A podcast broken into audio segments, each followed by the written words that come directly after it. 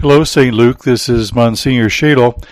I'm recording this on Thursday afternoon, March 19th, about 3:15 from the rectory. You might be able to hear the bell tower playing the customary music that we normally play at the conclusion of the school day each day uh, during carpool. But of course, there's no carpool. There's an empty parking lot over there. I'm sending you this at the uh, suggestion of one of our parishioners, Charmaine uh, she had a suggestion that maybe it'd be comforting for you to hear from your pastor uh, during this time of crisis with the coronavirus business going on and so on and so forth. I never thought that people would hear my voice as something comforting, but uh, here we go. By the way, you might know that uh, I had a career in radio broadcasting before I entered the seminary to study for the priesthood. And after I was ordained to the priesthood, my dear old dad told me that he liked me better when, when I was on the radio because then he could turn me off. Well, here's your chance if you wish. Uh, it's my idea to just informally let you know what's going on around here, and uh, today, uh, absolutely nothing is going on around here. It kind of reminds me of Christmas vacation when lots of people are gone, the office is closed, school is closed. It's extremely quiet.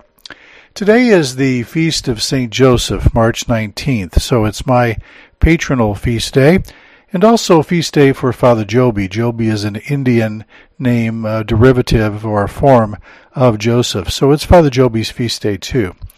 You know, reflecting on the life of St. Joseph, uh, like us at the moment, poor old St. Joseph, at least in the Bible, everything was a crisis for him.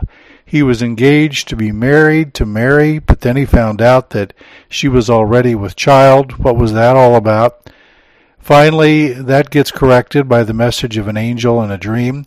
They go to Bethlehem to be counted in the census. The inn is full, no place to stay, another crisis. They end up in the stable. We all know the story.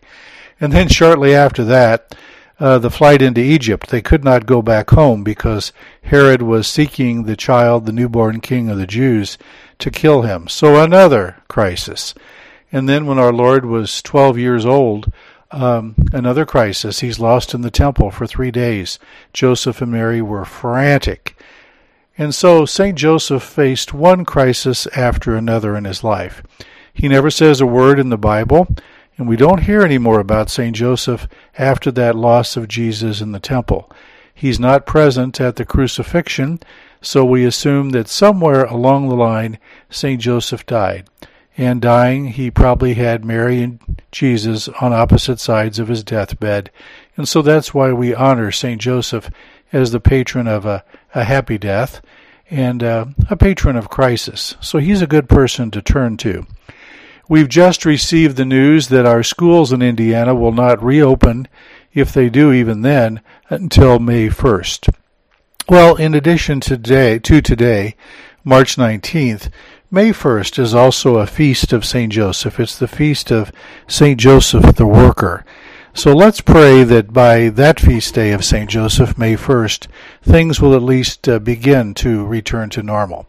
So I'll conclude this little message with a special prayer to St. Joseph in the name of the Father and of the Son and of the Holy Spirit.